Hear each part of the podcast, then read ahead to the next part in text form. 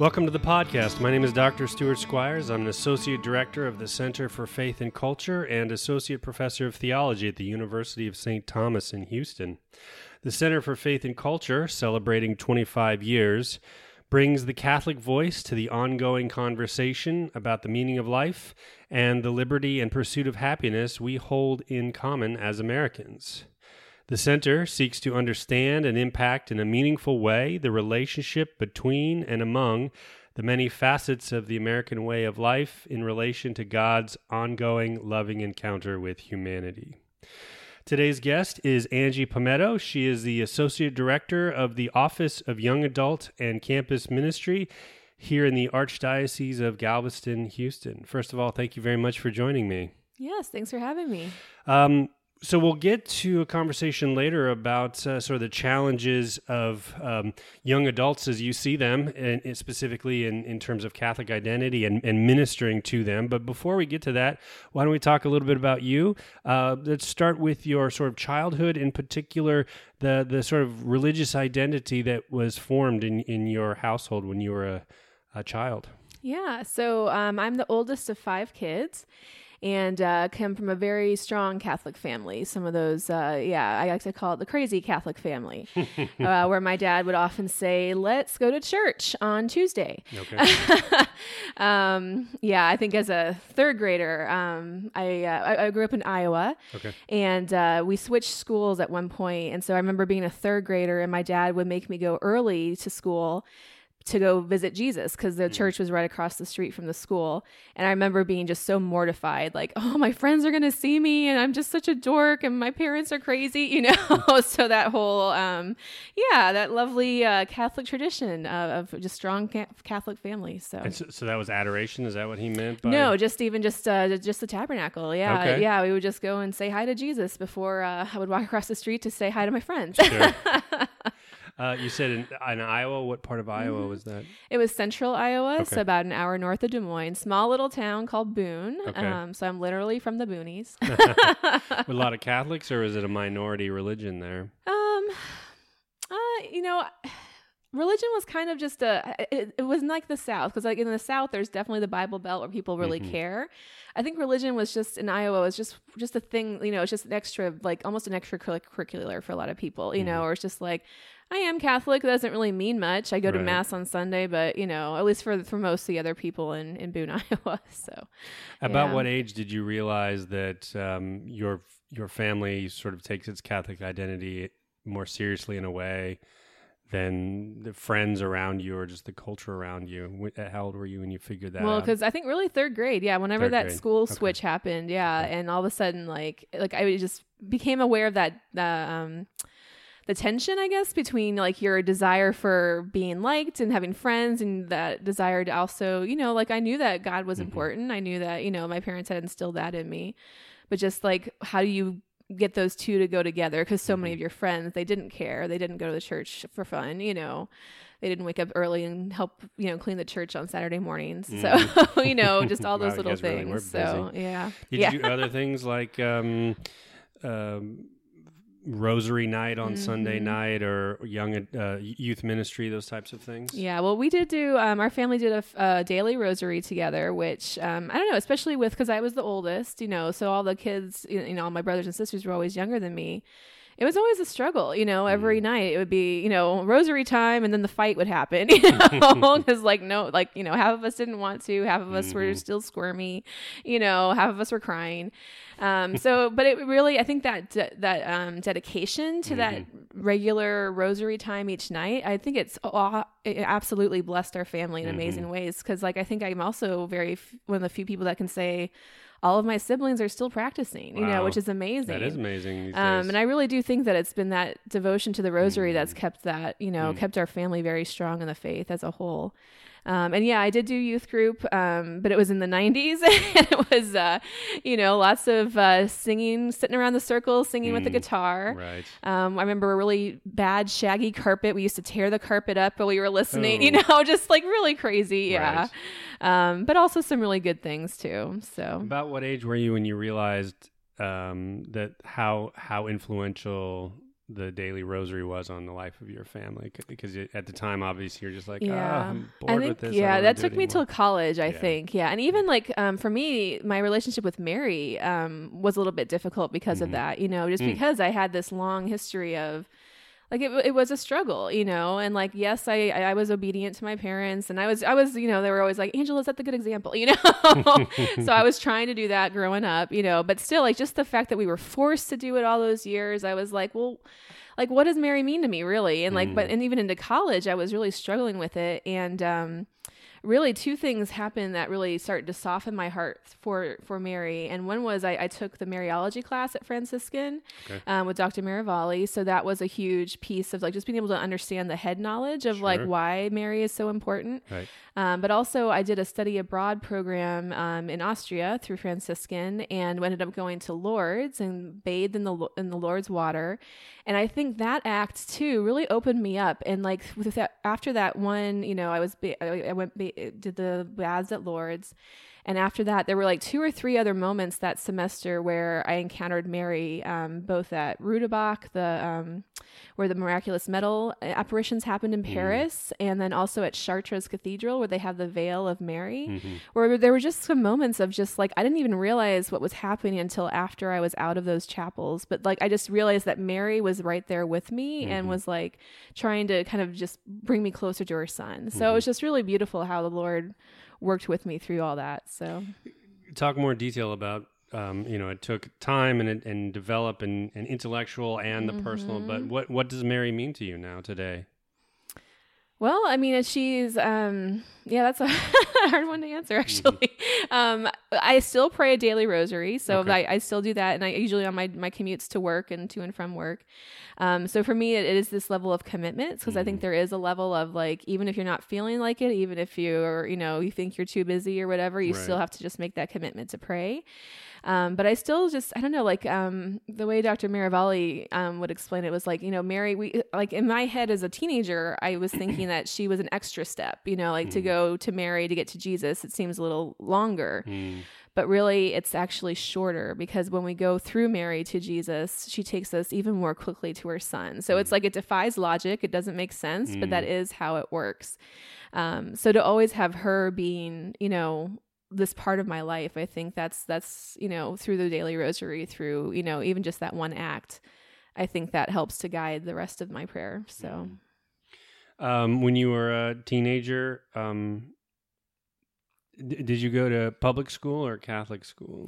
Uh, so catholic school through eighth grade and Okay. then public school after Okay. that. Yeah for high school. Talk about that switch um, in terms of i mean obviously that in terms of the um, courses you weren't taking theology courses in Mhm. public school but just more so the the cultural shift did you pick up on any shifts immediately or looking back on it now do you recognize uh, it's not just a question of curricular differences but there's something fundamentally different between the two types of schools Oh yes, yeah. Well, for me, I was very blessed because the the friends that I made in my Catholic school, my grade school, going up through eighth grade, um, they just tended. to, They were just a really great group of friends. So like I, I kept that friend group into high school. So thankfully, like I think I was protected from a lot of the other things that I could have seen and witnessed in that in the public high school because I already had this great group of people who weren't going to drink, they weren't going to smoke, Mhm. you know. Um, for the most part, um, maybe in, until senior year anyway. Anyway, um, but so I, I don't know, having that group really helped me. But I, I did, I just, I think I was opened up to this whole new, um, just a whole new level of just all the different people that there are in the world. sure And I remember in particular, there was one moment where I was encountering this very um, uh, proactive, very solid um, Protestant, um, you know, fellow classmate of mine. And I think I remember saying like, "Oh, well, Catholics, we're not as familiar with the Bible." And I'm looking back, I'm like, "Why did I say that? Like, that's Mm. not what you're supposed to say. Like, we know the Bible. Like, come on, get, get it together, you know." right yeah so, yeah. so you hinted at actually kind of one question I always like Mm-hmm. to ask about the teenage years. You know, you mentioned the senior year, maybe. Mm-hmm. Uh, um, either among your friends or even you had uh, I don't know if crisis is too big a, of a word, but oftentimes those teenage years you're starting to think by um, about what it is that you truly believe as opposed to what your parents handed on to you. Is it the same thing? Sometimes it is, sometimes it isn't. Did you go through some sort of personal existential crisis in those teenage years about uh, Mary or Jesus or the church?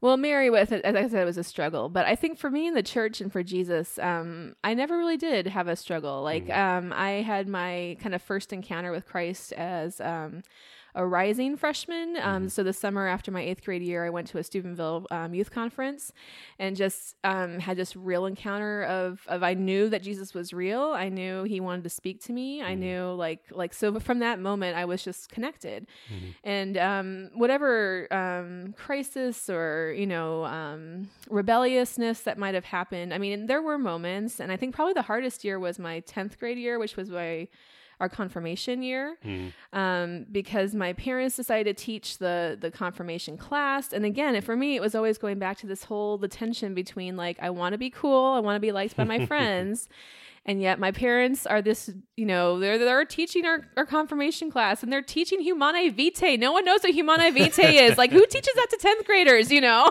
But that's great. I mean, it was great. And actually looking back yeah. i think my classmates really got a lot out of the class, but mm. I think mm. I was still so just like I don't know, just yeah, like more yeah. I couldn't get over the whole like social piece of it all, funny. you know. So I think that's the piece that I've struggled with. So yeah. No, that's wonderful. I yeah. mean, it's uh, maybe not specifically Humanae Vitae, but just in general, the idea of of giving them. You know, Bishop Barron talks about at that age. He he was reading Thomas Aquinas, and he mm-hmm. didn't necessarily mm-hmm. understand all of it, but right. but it planted a seed. So um, yeah, we, you know, um, I think there needs to be some more intellectual, some meaty formation, and and even teenagers can handle it, even if they mm-hmm. don't fully mm-hmm. understand it. Yeah, absolutely. You said you went to Franciscan. Mm-hmm. Um, yeah. After that um, um, conference, was it? Were, you knew immediately that's the school you wanted, or were you thinking about a variety of different schools? Actually, no. I think I spent my whole high school career saying I'm not going to go to Franciscan. Oh, really? Yeah. I actually, I even went to this conference in Lincoln, Nebraska, mm-hmm. where Father Michael Scanlon was the speaker, mm-hmm. and afterwards, um, he called up any alumni, mm-hmm. and I was with two of my friends who also went to the conference with me, and they're like, "Let's go. We're going to say we're future students," and so the three of us we went up and got our picture taken with Father Michael and right. like all these alumni, and. Uh, uh, I was the only one who ended up going to Franciscan. Oh, that's funny. yeah. That's funny. Even though I, I always said I, I, never wanted to. Yeah. I also said I, I, never wanted to just take my master's, and I ended up doing that too. So that's God, funny. God likes to laugh at me like that sometimes. I think you got the master's from Franciscan. Uh, from Notre Dame. Okay. Yeah. Yep. I he Father Scanlon wrote quite a bit, and I I don't think he has. I could be wrong, but I'd always sort of wanted him to write something about, you know, of course, from what I understand, in the 70s, it, it had its problems and almost went bankrupt. And mm-hmm. then um, it really started taking its Catholic identity mm-hmm. seriously, which is always a chicken and the egg problem, right? How do yeah. you get students um, to come to your campus? Uh, if you don't already have a Catholic identity, but if you insist on a Catholic identity, how do you then get the student? So, yeah, uh, I I would have wanted him to have written something to say, well, this is how you do it, because mm-hmm. of course a mm-hmm. lot of Catholic universities, and I've been a part of some of them, they don't they don't yeah. take it seriously, yep. and they're floundering. So, yep. So you um, went on to Franciscan. Um, you know, fellow fellow Catholic university from here, the University of St. Thomas. uh, t- talk about those college years. I'm, I'm guessing you had a different experience than um, certainly the people yes. you're ministering to now. Um, um, alternative um, spring break type projects. Did you go? Um, I did one, yeah. Um, which I wish I would have done more. Yeah. Um, yeah, I did go to New York City one um, spring break mm-hmm. with the with the campus, and that was a beautiful, wonderful experience. Um, we got to serve every day with with a new ministry and just the homeless, um, mm-hmm. some cancer patient um, ministries, different things. Like that was a really powerful week. Yeah, um, but I think overall, yeah, the Steubenville environment and the Steubenville experience, um, I, I, like to call it the bubble, mm-hmm. as it is. It's it's a bubble. Sure. It's it's not what real world is like at right. all. right. but the way I look at it too is that I I ended up at Franciscan. I chose that because I realized that I was still in formation. Like mm. it really was a safe place to be formed and sure. continue to grow up. Um, but I think there are a lot of fellow alumni, I think, who struggle with the transition from the bubble back into real Mm, life. right. Um, and I do think that it is really, really important because I think if you're going to be trained and formed, it has to be for a purpose. It has Right, to be right. for for bringing able being able to, to communicate with the rest of the world Mhm. and not just keep that bubble with you wherever you go. You know, which I, I have seen a lot of alumni who who tend to act that way. You know, who are just like, I'm only going to talk to the Catholics. I'm only going to interact with them. You know, it's like no, we have to be able, able to engage the world a little Right. bit. Yeah. Why do you think you didn't have a problem with the bubble transitioning out of the bubble, whereas others did have that problem? Yeah, I don't even know. Um, and maybe it's it's this whole social cues thing that I've struggled with since my teenage years, Mhm. apparently. Because I think um, when I my first job after college, so I, I majored in English, um, Mhm. English writing as a, undergrad. I, I minored in theology because I was at Franciscan. You had to do that. and again, I never wanted to be into ministry either. Um, but so my first job was at a Catholic newspaper in Arlington, Virginia, and Oh. It was awesome. It was a great first job, and I met two of my really good girlfriends there. Um, and I think I don't know, just hanging out with them, and again that tension of like I want to be cool, I want to fit in. Mhm. And I remember at one point they they commented to me like they said, "You're the only normal Franciscan person we've ever met." You know? so maybe I don't know. Maybe that social anxiety ended up being a good thing, Right. Yeah. and helped me find that middle ground, I guess. You said you didn't want to get into ministry, but here you are. Here I How am. did, how did, how did that happen? Yeah, well, God's funny, you know. well, yeah. So I started at the Herald at the the Catholic newspaper. That was my first job. But um, I was I had moved to Virginia, so um, a lot of my extended family had lived there and just ended up liking the area. And after graduation, just felt the Lord calling me to that area. Um, so um, I moved to Virginia. Didn't really know anyone, so I was trying to get connected, trying to see where I can meet new people, you know. And I ended up there was a Youth 2000 retreat um, that they were holding, and um, I just said, "Hey, I play piano. Can I, you know, do you guys need help?" And they were like, "Sure, yeah, we'd love to have you." So I, I offered to play piano at this retreat, and ended up Mhm. meeting this uh, youth minister, um, Bill Gavin, and he got me eventually that next fall. He got me looped into their youth ministry program. At first, I started just doing the masses, so I was just Mhm. playing piano for their youth masses once a week. And every week, everyone would disappear after mass, and they go across the parish hall. And I finally had to ask the question, "What do y'all do over there at the parish hall?" And of course, they were doing Life Teen, and they were Mhm. doing all the games and the snacks and the, you know, just all the fun stuff. But not Humanae Vitae. No, we might have gotten to that eventually, but yeah. um, but anyway, so I started just, I just, you know, got it more and more involved with that world. And just the more I got involved, the more the Lord just kept calling me deeper and deeper, deeper. And just realizing that so many of the gifts, and like, I don't know, when we talk about gifts, we often think like, oh, I play piano or I can speak or I can sing, you know.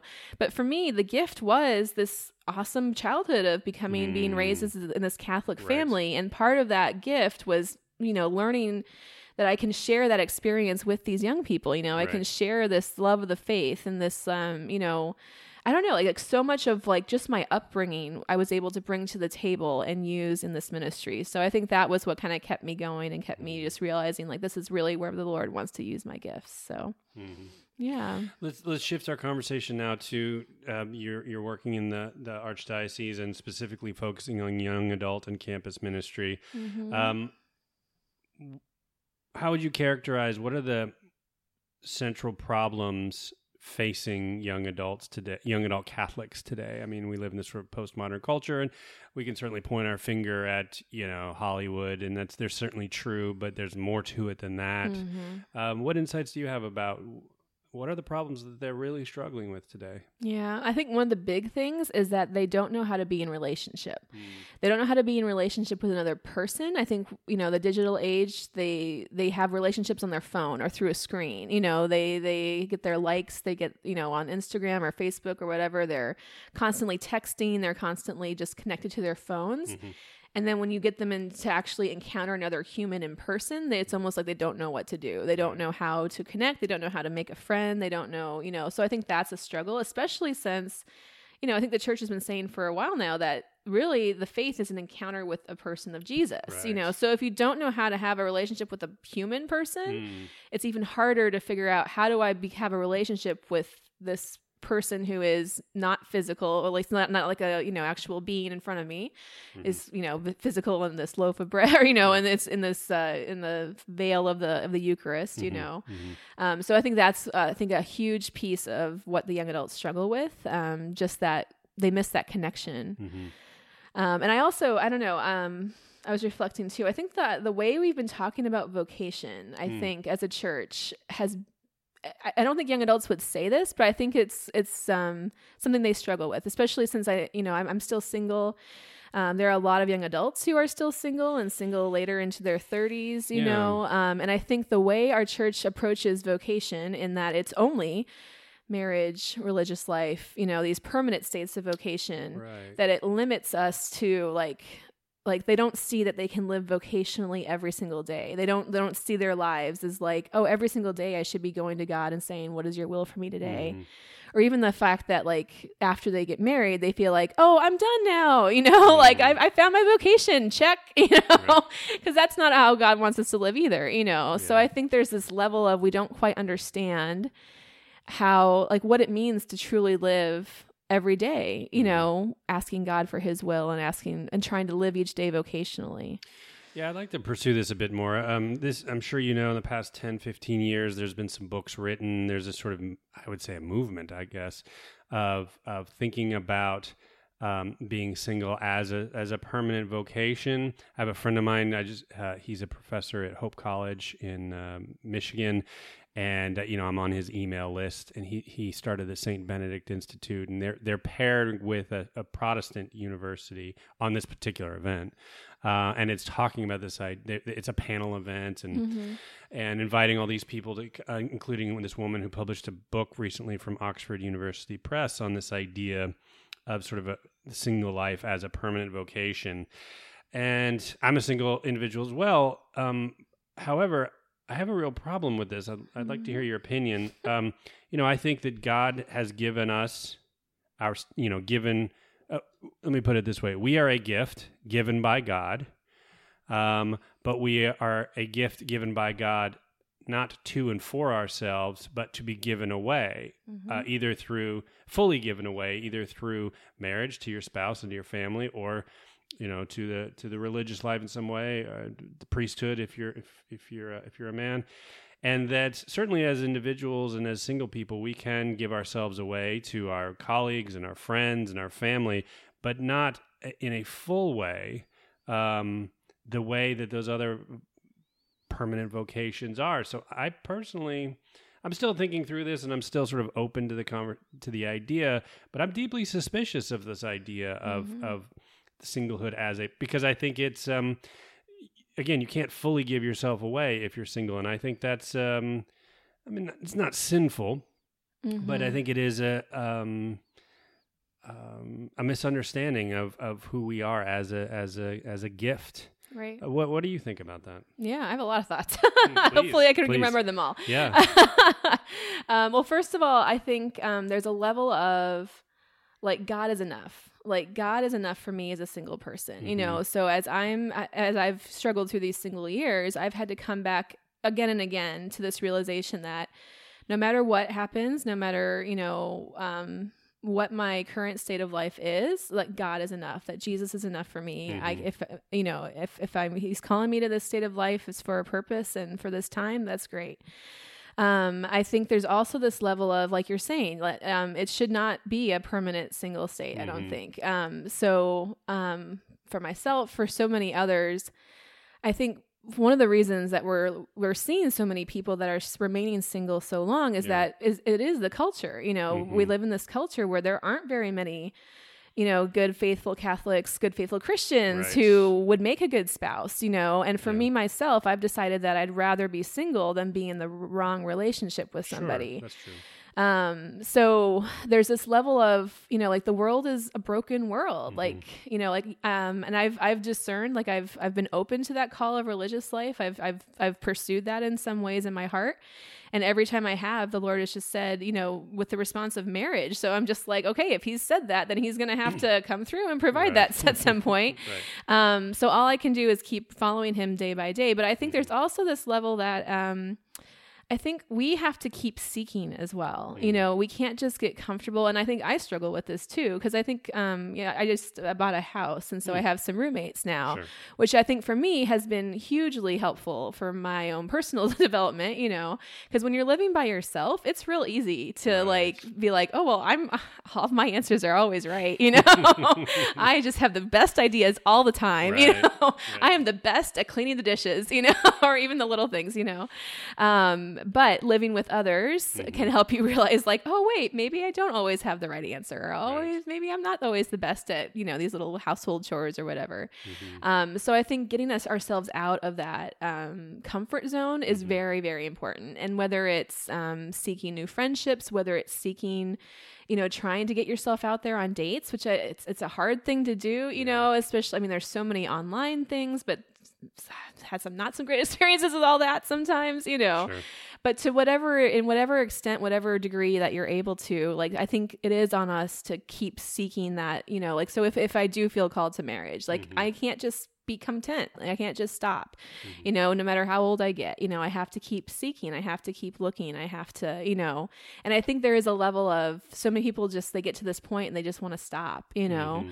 And it is. It's easier. It's you know, you uh, um, sometimes it's it feels like that might be where God is, you know. But I think you know the Lord always wants to call us further and deeper.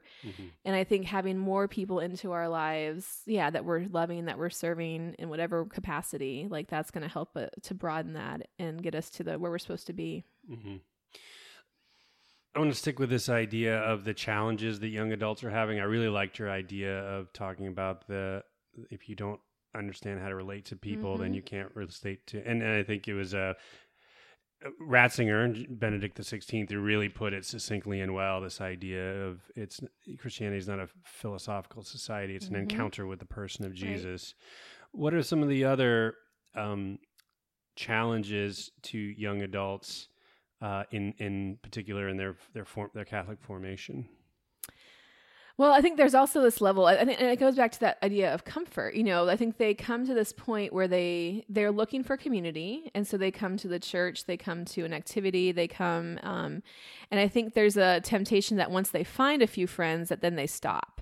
And I think um, within the young adult ministry world, um, there's also this idea, well, not idea, but there's um, kind of a trend that, like the young adult ministry in parishes, it can help excuse me, they're not like pushing people on to the next level. They're not pushing people into the next like like it- you have your little social group and that's step 1, but that social group really should point you to going deeper in your faith together. Yeah. You're you know becoming, you know, um, I think there's a the, the steps of evangelization, that pre-evangelization, then evangelization Right. into missionary discipleship. And I think there's a level of the ministry that I'm seeing in our diocese is not pushing people into those next levels. Like they're just they're taking people as they are and they're keeping their faith in their that one little bubble or that one little mm. aspect of but they're not pushing them on to something deeper, to something more, to even to the outreach part, you know, where we're supposed to go and, you know make make other disciples. Um, like we haven't quite gotten to that point yet. So Yeah, it reminds me of of uh, so I listen to a variety of podcasts, and obviously I think podcasts are great, but uh, Jewish podcasts and Catholic podcasts, and, and they always have sort of write in or call in from listen, listeners, but but um, and they say things like, oh, you're this such and such a podcast is my Jewish community or it's my Catholic community, and I always cringe when I hear that. I'm like, podcasts are great, and you know, especially if you know a lot of parishes they're they'll put up their weekly sermons and you know if you're traveling that's great but podcasts themselves can't be community they Right. have to point to something larger something incarnational right i think it gets back to your first point about right. you know if we're not having incarnate relationships with people um, how can we fully understand this incarnational religion um, so that's the a couple of struggles for young adult Catholics. Now let's talk about the ministry, uh, either your personal ministry or the ministry of the archdiocese. What are the the ways that um, uh, uh, the the ministry of the archdiocese is is reaching out and and um, dealing with these young adults with their the struggles that they're having, and then uh, I guess we'll come to the question later about um, the strengths and weaknesses and problems of that. So so how how how does the archdiocese uh, reach out to these people? Right. Well, um, I would be remiss if I didn't mention Christus Vivit. Please. so yeah, so that document in the recent synod on youth and young people and vocational discernment, Mhm. I think has been a real fruit for the ministry, and I think um, our office in particular is trying to just be able to utilize that to its fullest. Tell our audience what Christus Vivit is. Yes. So Christus please. Vivit is the uh, apostolic exhortation by Pope Francis, um, which was the kind of conclusion of the synod to um, for youth and young people and vocational discernment. The synod process has been since 2017, kind of this process of listening, and um, the bishops have been meeting to kind of discuss the different uh, um, issues facing youth and young adults. Um, and so this document, which was um, promulgated on March 25th, this um, current year, yeah, 2019. What year is it? Yeah. um, which, of course, is the Feast of the Annunciation. So I think for me, there's a very strong, again, going back to vocation, this very strong push back into the vocational discussion, you know, about how, how do we change how we're talking about vocation so that everyone is on board and going back to that universal call to holiness, going back to our baptismal call and all that. Um, there's a couple other different um, levels or just for different themes throughout the document. Um, one is welcome and encounter. So, how do we welcome people? How do we actually encounter a person and really be able to listen to their story? Um, also with accompaniment. So, those two kind of go together. Um, and of course, Pope Francis has been big on accompaniment throughout his whole papacy. Um, but this idea that we need a church that's going to walk with young people, not Sure. just be the like, I'm just, I'm not just going to come and like talk at you for an hour and then say goodbye. We're supposed to be a church that's going to actually sit down in a coffee shop with you and like hear your story and Yeah. listen and and be able to just meet you where you're at. Um, the the story for the the document in the synod is, has been the story of the Emmaus journey, where Jesus comes and the the, the disciples are walking the wrong way. They're walking Right. away from Jerusalem, right. And Jesus meets them on the road and he just asks them, "Tell me what you're talking about." And then he listens. You know, I think that's been a key part too that the church needs to listen to these mm-hmm. young people and have that ear toward what are they saying? What are they hear what are they, you know, what are they experiencing instead of just having this like pre-made like, "Oh, this is what you need. Here you go," you know. Um, so I think it, there's a, a level of um, you have to be flexible too in this ministry to be able to take in and listen to the needs of young people, and then be able to just adjust whatever you're doing to go forward with that. Um, and I think there was another point. I can't remember it right now.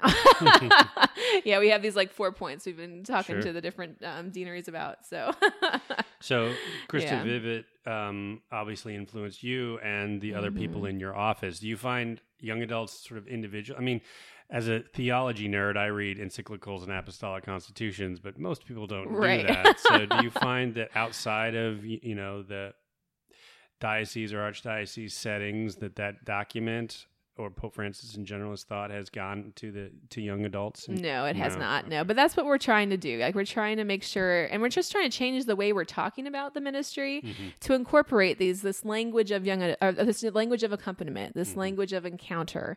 Um, how do we just change the way we're talking about things, and how are we intentional about the way we're talking about these things to kind of shift the culture? And I think the whole idea of accompaniment in particular because even um, there's this, this level of formal accompaniment where you have like like we're, we're encouraging young adults to pursue spiritual direction to get a mentor mentor relationships even in the professional world i think are becoming more of a thing. Right. um, so to help to help them to realize the the value in that. But i think also i would like to see more even just a, a culture of informal accompaniment. Like how can we encourage all of our young adults? Like because when you look at the numbers like i've been um, helping with the young adult group at st vincent de paul parish. And um, we've got about you know 30 to 40 young adults who come regularly. Um, if I was to try and accompany 30 and 40 young adults, like that's impossible. You know, like I just couldn't do that many. Yeah. Um, I couldn't do it on my own. It's just it's a, it's a commitment of time and of energy, you know. Um, so what I need to be doing is I need to be encouraging all the young adults to be accompanying each other, like to be listening to each other's stories, to be able to be vulnerable with each other, and to somehow give them the tools and the time and the opportunity, and almost like just kind of almost handhold them through that Mhm. process, you know, because I think that is a lot of, that sounds bad maybe with young adult ministry, but Mhm. there is a level of like, okay, here where we're, you know, let's, let's go along, come Right. along. Yeah. you don't know where we're going yet, but I do. And so just keep coming, you know? Well, this is interesting because this follows on your conversation about listening and what Mm-hmm. and hearing what they want and not giving them. So how do you walk that balance between saying we want to listen to you and hear your struggles, but at the same time, you know, we've been doing this for a while. We know what we know what we're doing and we know what you need. You may not know it, but we do. How do you walk that balance? Well, for us, I think um, we do a lot of collaborative ministry, which I think that helps. So, like, um, we have our Cafe Catholica Light series that we're hosting um, throughout the year this year. And at, at each location, I'm trying to form a, a team of young adults who are helping to plan and, and put that together. So, there's this level of like, here's the plan. Like, I've already put this together. Like, this is what we're going to do. Um, here's where I want you to plug in. But then, like, after this this ends, I want this to continue. So, I've already told them, like, you know, as soon as this, we have one coming up in November 7th. This is as soon as the November 7th one ends, I want to pull that group together again and be able to just fully listen. Say like, what did you like? What did you not like? I think it's also it's, I think it's a meeting tactic. You can't just talk about um, you know, you can't have a broad question like you can't get a group of young adults together and just say, "Okay, guys, what do you want to do for young adult ministry?" Right. Because then the you know you'll hear, hear, hear crickets. right. Um, so to be able to give someone an experience and then from that experience be able to take in and not to be take it personally. So I mean, we might have this cafe no- light in November and this team might just say I hated this, I hated that, I hated, you know, they might just be all negative and I I have to take that in and not take it personally. Sure. But also be able to take it in and say, okay, where can we move forward from this? Like, I'm hearing you this. How can I take that and make it something positive going forward? And I think um, I think when you when you're able to do that, when you're able to just really, you know, have this give and take back and forth throughout whatever it's a, if it's an event or a ministry or whatever you're doing, I think the young adults will sense that and they start to appreciate like just that they can sense when you're listening versus when you're just mandating all the time, you Mhm. know. So I guess it's, it's a fine line to walk. Looking to the future, I mean, you, you hear the doom and gloom numbers about um, young people in particular leaving the church, Yeah. and and uh, um, there's just a study came out a few years ago, a, a book published by um, I think it was Oxford University Press, talking about you know a lot of things don't look good. We're not heading in the right direction, and there you know a lot of questions about why is that, and the influence of the culture and the sex abuse scandal and all kinds of things as you look to the future to to young adults and specifically young adult Catholic Americans, uh, where do, where's your hope and where are your where are your concerns? Well, my hope is in the Eucharist. it has to be. Yeah, that has to be the source and summit of everything. Um, and really, I don't know. Um, I've I've heard the numbers. I've seen all the statistics. You know, um, I love the quote from uh, Pope John the Twenty Third. Um, or is it Saint now, Saint John the Mhm, Twenty Third yeah. now. Yeah, who said, "It's your church, Lord. I'm going to bed." Right. where it's like um, i'm gonna keep doing what i need to do i'm gonna Right. keep following i'm gonna keep trying to you know trying to get young adults that are connected to the church i want to i want to work with the reality of who we have you know i i i, I just don't get worried about the people who we don't have because I'm, I want to worry with the people who we do. Like we have to take care of who we have. Sure. We got to take care of that pe- that group first, and if we can really take care of that group and really get them to that point of missionary discipleship, then you know eventually in the end they should be. It should start to you know. If people are really getting on board with this missionary discipleship, they should be able to go out and be able to bring more people in. Because I, again, looking at numbers, I'm not going to reach all the people that are out there. You know, um, I need to get all these other people involved to get them, you know, get them really plugged in with their vocational mission as well to go out and be able to bring the people in their circles back to the faith.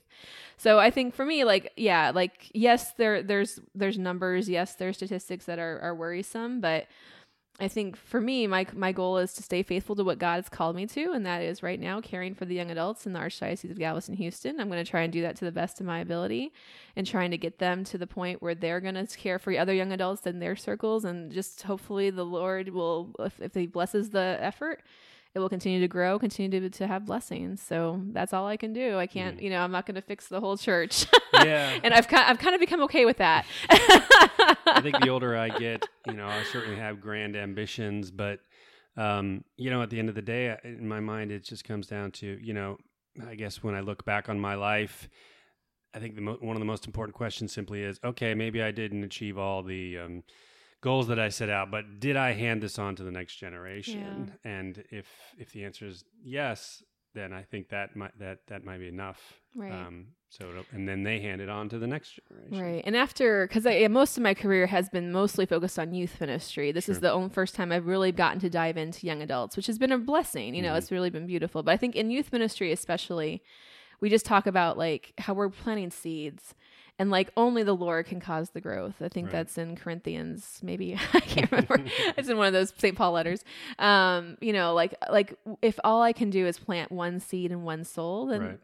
that is beautiful. That has merit. You know, it's not about like you know planting all the seeds and all the souls. You know, it's like how can I be faithful to that call to just continue to plant the seeds with the people I encounter and that the Lord puts in my life. You know, and let Him continue to make the growth happen. Right. Uh, if somebody listening is interested in knowing more about the programs from the Archdiocese, where mm-hmm. on social media can they find that? Yeah, on social media, we're on Facebook and Instagram and Twitter. Um, it's at archgh.yacm, Y-A-C-M. Um, the Facebook handle is a little bit different. I think it's Young Adults ArchGH, um, but you can find us. And also our website is www.archgh.org slash YACM, Y-A-C-M. Um, and there's all the information we have. Um, we are trying to be a little bit more active on social media, have some um, creative and um, engaging posts that we're going forward. So we hope people will um, follow us and stay connected. Um, lots of great stuff going on. We've got retreats. we've got, like I said, the Cafe Light, which is a talk series that we're offering. Um, we have Pastoral Juvenil through our office. So for the Hispanic um, young adults, there's lots going on for them as well. And also the campus ministry is in our office. So lots of good stuff going on at our, our local campuses.